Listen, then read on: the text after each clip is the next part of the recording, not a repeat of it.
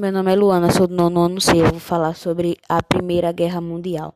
A Primeira Guerra Mundial, também conhecida como a como Grande Guerra ou Guerra das Guerras, até no início da Segunda Guerra Mundial, foi uma guerra global centrada na Europa, que começou em 28 de julho de 1914 e durou até 11 de novembro de 1918. O conflito envolveu as grandes potências de todo o mundo, que se organizaram em duas alianças opostas. Os aliados, com base na Tríplice entende entre o Reino Unido, França e Rússia, e os impérios centrais, a Alemanha e a Áustria-Hungria.